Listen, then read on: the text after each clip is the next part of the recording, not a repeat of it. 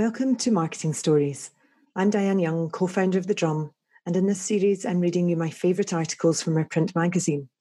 This content is only available in print, and you can subscribe to get this and other great stories each month at thedrum.com forward slash subscribe.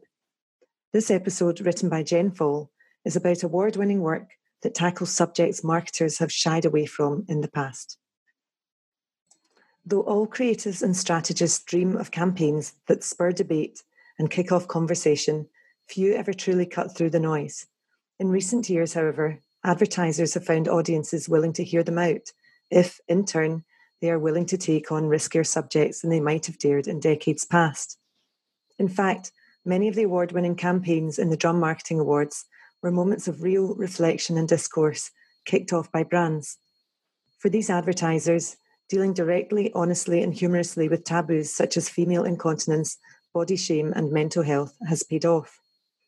Among those recognised are Tena for its From Humiliation to High Fashion campaign and Bodyform for its highly successful Viva La Vulva work. Both were managed by Zenith Media, and business director Ingrid Ledden says the two brands, owned by Essity, were on a similar mission to empower women to feel confident and happy in their own bodies. Both, she notes, have set out a clear ambition to challenge any taboo or stereotype in the intimate hygiene category. One in three women over the age of 35 suffers from incontinence, and 50% of the population has a vulva, Ledden points out. We should be asking why they have been taboo subjects for so long. Women have been made to feel embarrassed and sexualized and even ignored if over a certain age for too long but in recent years, a groundswell has started regarding both female and sexual empowerment. Tena's work, which took home the Chairs Award, as well as the award for the best campaign in the FMCG and healthcare pharma categories, aimed to change the perception of what it means to be a woman living with incontinence. It acknowledged that women want to feel sexy and that they have a choice in their underwear while still using products designed for bladder weakness. The campaign aimed to promote the brand's new silhouette noir range but rather than simply focusing on product performance, Tena and Zenith dialed up the style elements to remove mental barriers to buying Tena and to normalise occasional incontinence. The result was a disruptive out of home campaign that played on Victoria's Secret's Angels imagery with a twist. All of the models were over 40 and wearing Tena silhouette noir. Meanwhile, with surveys showing that 44% of women are embarrassed by their vulvas and that some as young as 12 are even having cosmetic surgery, Bodyform launched Viva la Vulva.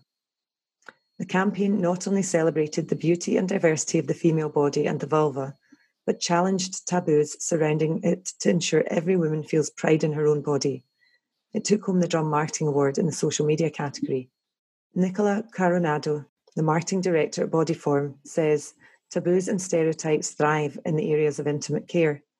Whether this is period care or bladder weakness, there is a reluctance and, in some cases, an inability to talk openly or discuss the topic with friends, families, or even, most worryingly, healthcare professionals, which can have a negative impact not only on people's confidence, but on their intimate health and well-being.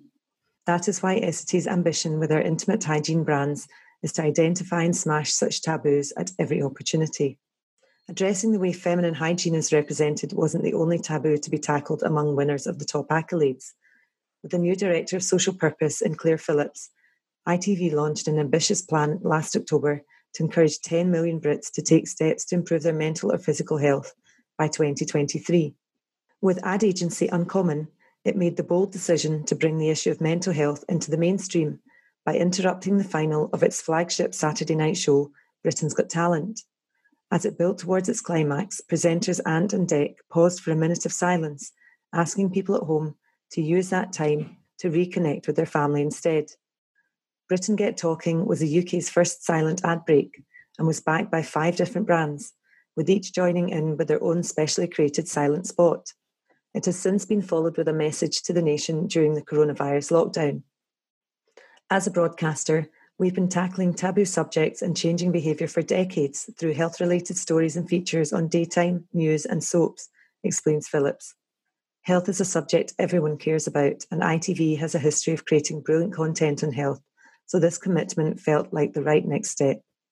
However, Uncommon co founder Lucy Jameson admits there were challenges trying to create a campaign around such a difficult subject, namely whether it could actually make a real difference and whether it would be seen as appropriate for ITV to tackle the subject.